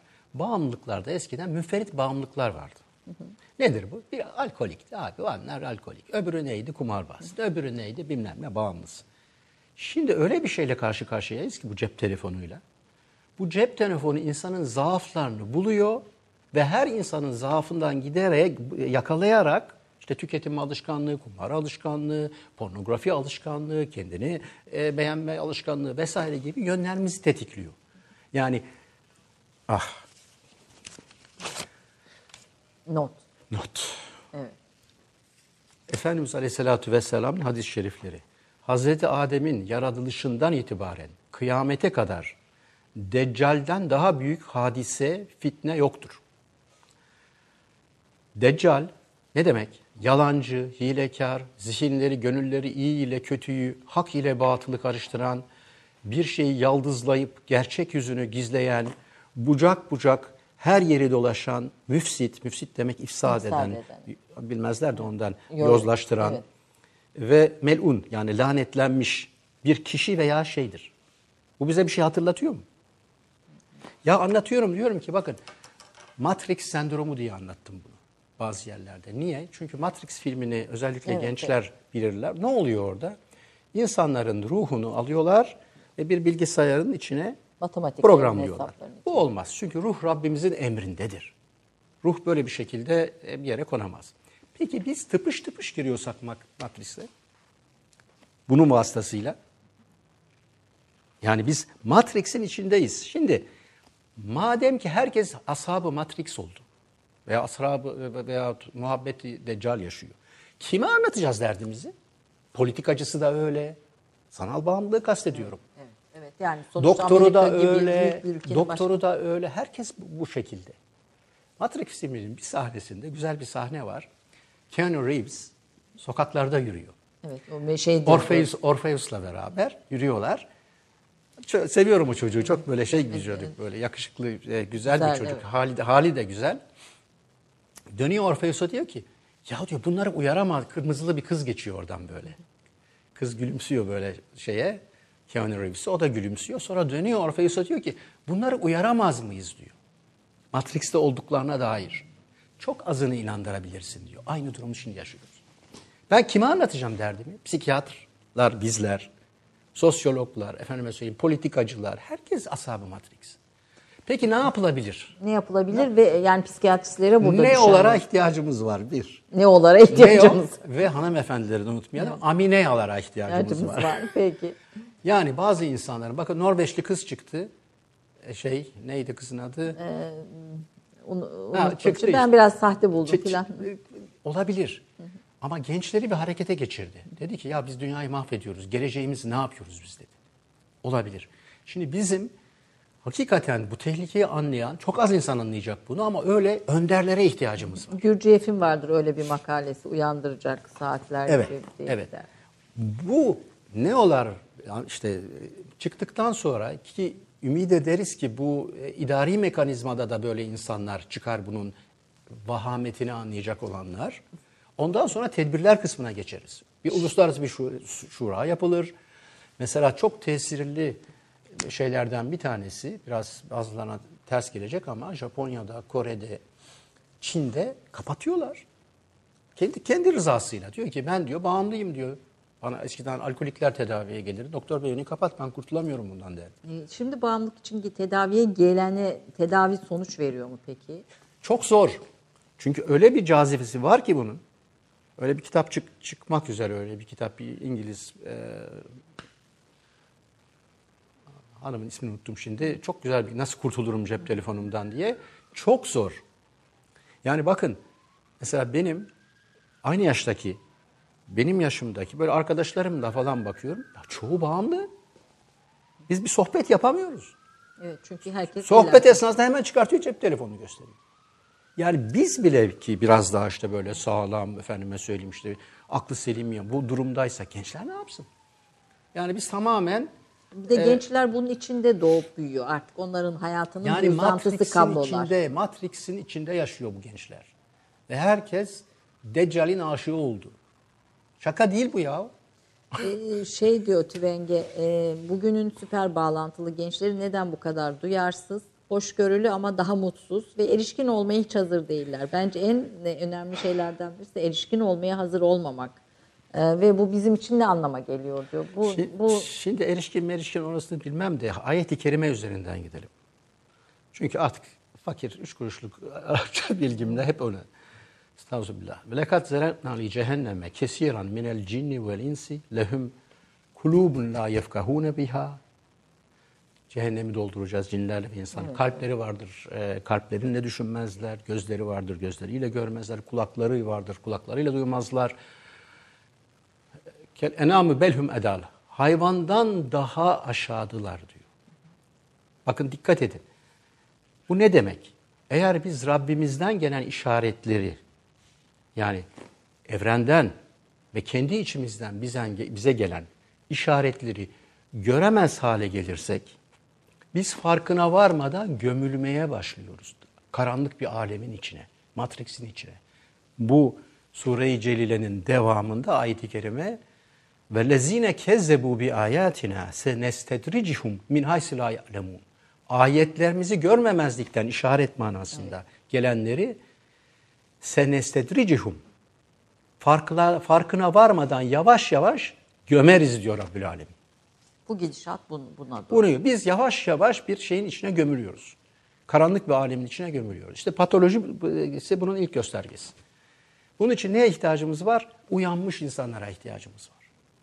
Ama bütün bu patolojiyi anlamak için nefsi anlamazsak bunu anlayamayız. Kalbi anlamazsak, kalbin önemi, ehemmiyetini anlamazsak bunu anlayamayız. Kalp dediğiniz zaman bir psikiyatra ne der? Ya işte 200 gramlık et parçası. Değil efendim. 168 ayeti kerime kalbi anlatıyor Kur'an-ı Azimüşşan'da. Yani o kadar cahiliz ki biz. Evet. Onun için acilen nefs psikolojisinin çalışılması ve insanın nefs psikolojisi üzerinden, Kur'an-ı Azimüşşan üzerinden anlaşılması lazım.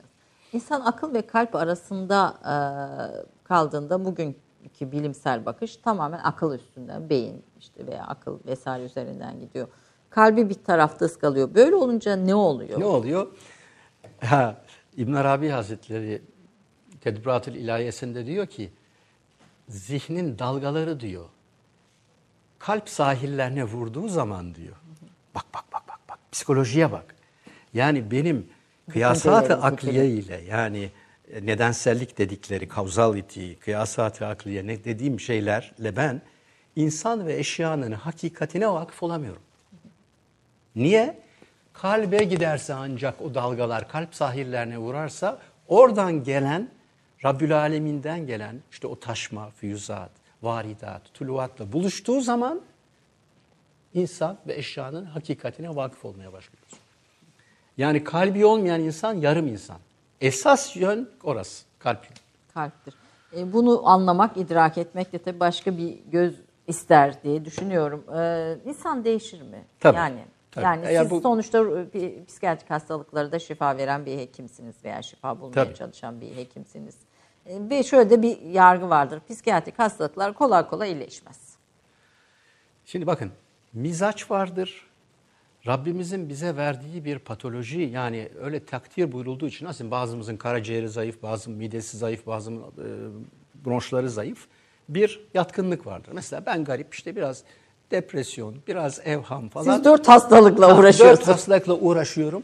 Fakir bile değiştiğime göre babam hayda hayda değişiriz. diyorsunuz. O kadar zor. Yani daha az illaki insan değişiyor, İnsan değişiyor. iyileşiyor. iyileşiyor, değişiyor, hep iyiye doğru gitme ihtimali ama söz dinlemesi lazım. Reçeteye uyması lazım. Rabbül Alemin reçeteyi vermiş. O reçeteye uyarsak ha diyeceksin ki mesela sen hiç depresyon yaşamıyor musun? Ka- yaşıyorum. Bazen yokluyor. Kaygın yok mu? Bazen kaygılarım uyanıyor. Obsesyonunuz hep var. Obsesyonum hep ama ne oluyor? Yavaş yavaş süreleri azalıyor. Onu yukarıdan görmeye başlıyorum. Kendimle dalga geçmeyi öğrendim. Bak diyorum yine kafayı yedin. Ben de demediğim zaman eşim söylüyor. Bu, bu, bu arada eşiniz Hristiyan. Yani onun Evet, altını evet. özellikle çizelim. Bu şey sizin bu o, hallerinizi diyelim nasıl karşılıyor peki? Alıştı garibim.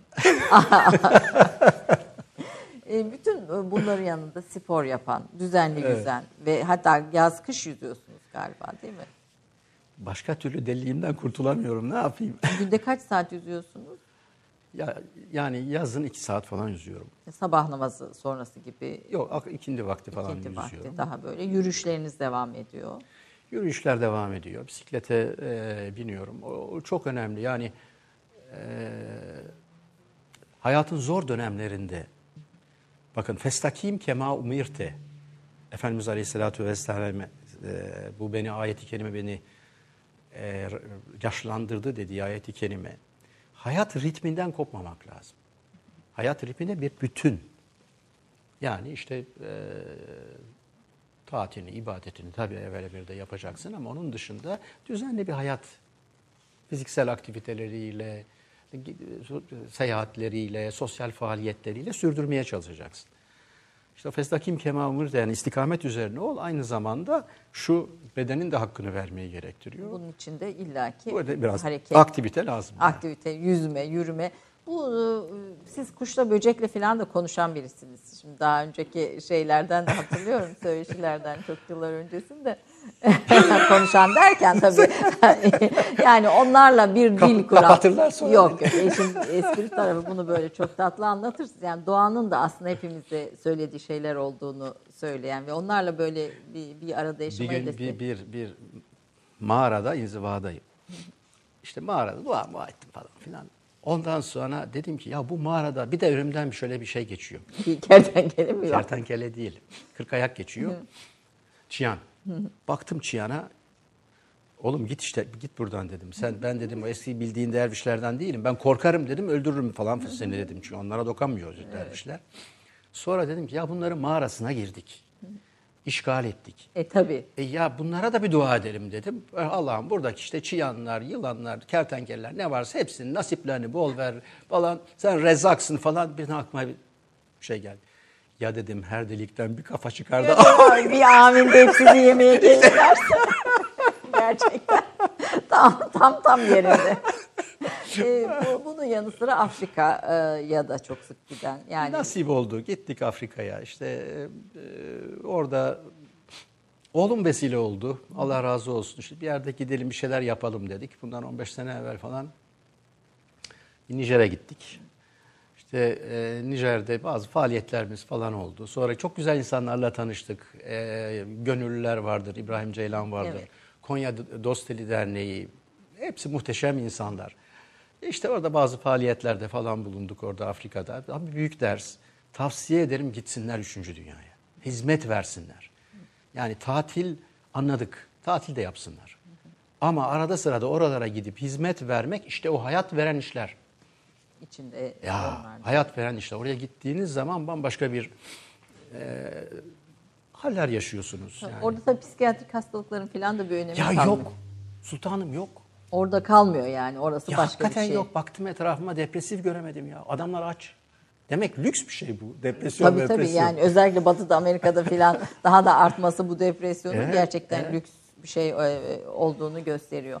E, bütün bunlarda bir sürü işte çocuklarımız, evlatlarımız sıkıntılar yaşıyoruz. İşte depresyona giriyor, o gidiyor, bu diyor. Hemen solu bir psikologda ve psikiyatriste alıyoruz. Ve e, bazen işte değiştiriyoruz filan. Ebeveynlere ne tavsiye edersiniz? Çocuklarında gördüğü psikolojik sorunlar, hastalıklar veya... Örnek olmak. Sadece çocuk gördüğünü uygular. Mesela çocuk sanal bağımlı mı? Hemen kendimizin düzelmemiz lazım. Çocuğa oğlum bak şunu yapma bunu yapma güzel işler yap dediğimizde örnek olmamız lazım.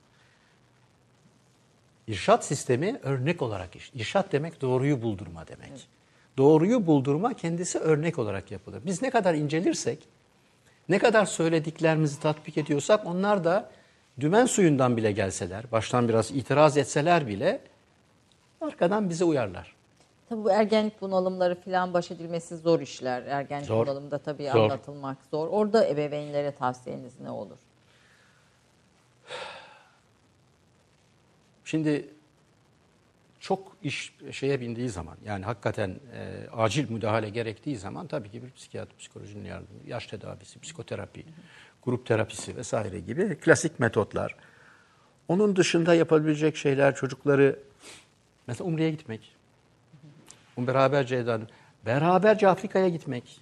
Bakın bunları küçümsüyoruz. Evet. Şimdi o kadar alışmışız ki ver ilacı düzelsin. İşte bir mik mik mik mik bir şeyler anlat psikoterapide işte çocuk düzelsin. Ya bunları yap tamam bunları yapma ki diyen kimse demiyor. Ama tatbikat çok önemli. Çocuğu yavaş yavaş çünkü insanın aslı güzel. Çocuğun aslı güzel. Çocuğun bakın güvenin çocuklarınıza. Çocuğun içinde güzellik var ama o güzelliğin meydana çıkabilmesi için çocuğa fırsatı vermek lazım. Kriz geçtikten sonra gel oğlum, gel güzel kızım bak şöyle bir yer varmış. Gidelim seninle beraber. Gel bak anneannen için bir kuyu açacağız. Görmek ister misin?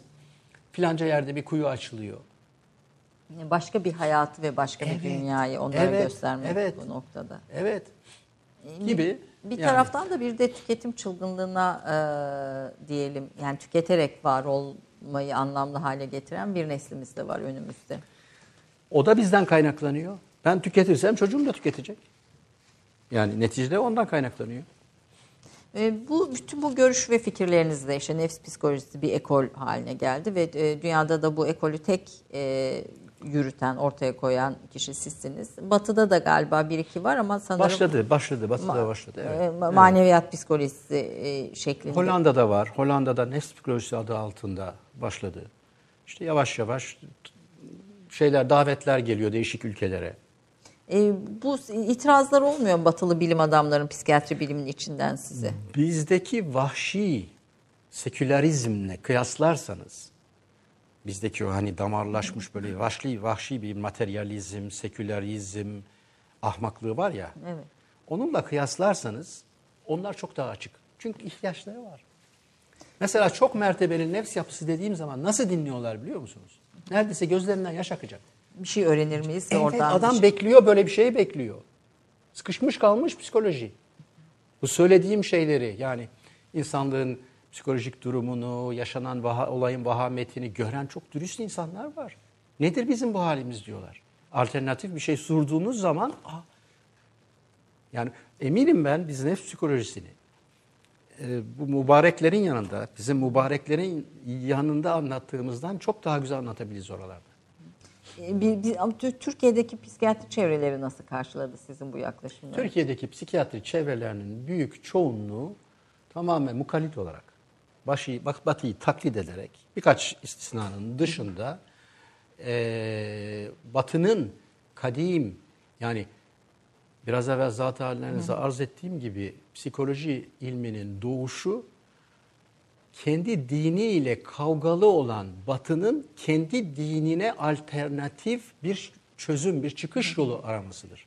Henry Ellenberger diye bir, bir yazarın çok muhteşem bir kitabı vardır. Bilinç dışının keşfi diye. Önerelim izleyicilerimize. Evet aman çok önemli bu kitap. Yani psikologlar, psikolo- psi- nasıl doğmuş psikoloji batıda? Dine karşı reaksiyon olarak doğmuş. Yahu anladık. Hristiyanlık 400 senedir bir çöküş içinde. İşte protestanlık bilmem neli kurtarmaya çalışmışlar derken felsefe, felsefe çıkmış, bilmem ne çıkmış, komünizm çıkmış. Bizim derdimiz ne? Bizim derdi bizim dinimizle kavgamız yok ki. Nasıl oluruz da biz mukallit olarak, taklitkar yani çok böyle bir maymun gibi taklit ederek Batı'nın o sözde değerlerini bu topraklara getiririz ya. Ya 25 bin beyit Mesnevi Şerif insana anlatıyor. Sen oradan öğrensene insanı.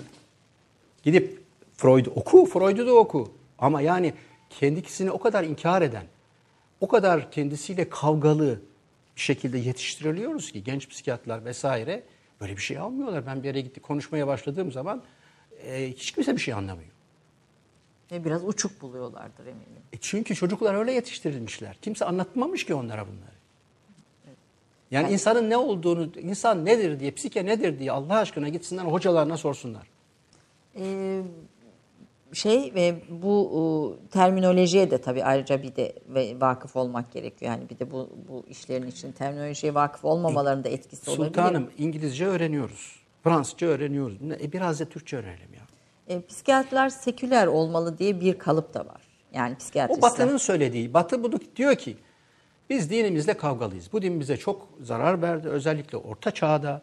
Bu din hurafelerle dolu. Bu din bir şekilde bize yardım etmiyor. Dolayısıyla psikolojiye biz bu paradigmanın içine, paradigma demek materyalist paradigmayı kast, bu paradigmanın içine maneviyat falan giremez. Çünkü adamların sıtkı sıyılmış kendi dinlerinden.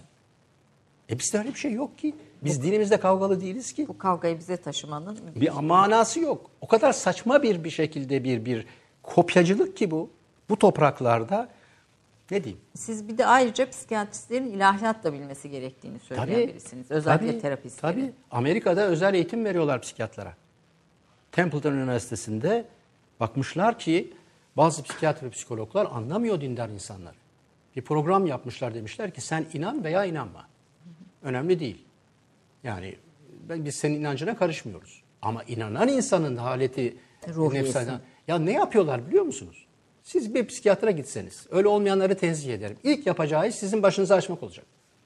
Tabii. Tabii. Yani ilk yapacağı iş işte satırlar arasında mesajlar vererek efendim işte e, nasıl hissediyorsunuz kendinizi bu başörtüsünün içinde falan satırlar arası mesajlar. İlk iş onunla uğraşmak olacak. Bir sosyal psikiyatri kongresinde bir Alman'a bu anlatıldı. İşte bir hanım depremden sonra örtülmüş. Efendime söyleyeyim diyor ki Alman'a o psikolog işte diyor ört bunların e, ona faydası olmayacağını işte ikna etmeye çalıştım. Nasıl yapabilirim falan. Alman şaşkın şaşkın baktı anlamadı. Ben anla- anla- anlayamıyorum siz dedi. Bunu anlatan Türk Evet, psikolog evet. Evet. İşleri güçleri ha bu niye böyle? Niye böyle bir 200 senedir yerleşmiş bir İslam düşmanlığı var o başka bir. Tabii o, o tarihi, sosyolojik, ekonomik bir sürü sebep içeriyor. Efendim çok çok teşekkür ediyorum. Bir sürü başlığa sıçradık Adam çünkü ben yerine- böyle bir sürü alanda bir sizden küçük küçük e, bir faydalanmak Adam bilgi- yerine koydunuz, davet Estağfurullah. ettiniz efendim. Çok Estağfurullah. teşekkür Çok, ederim. güzel. Sağ olun çok da efendim, öğretici olun. bir sohbetti. Çok teşekkür ediyorum Ben teşekkür efendim. ederim efendim. İzleyicilerimize de bu sohbette şimdilik böyle noktalayalım. Ee, Eyvallah. İnşallah belki başka bir zamanda daha da devam ederiz. Efendim önemli bir konuydu. Psikiyatrist Doktor Mustafa Merter konuğumuz oldu. Ee, umarım bütün bu bilgilerden bize nasibimize düşeni almışızdır. Hoşçakalın diyorum.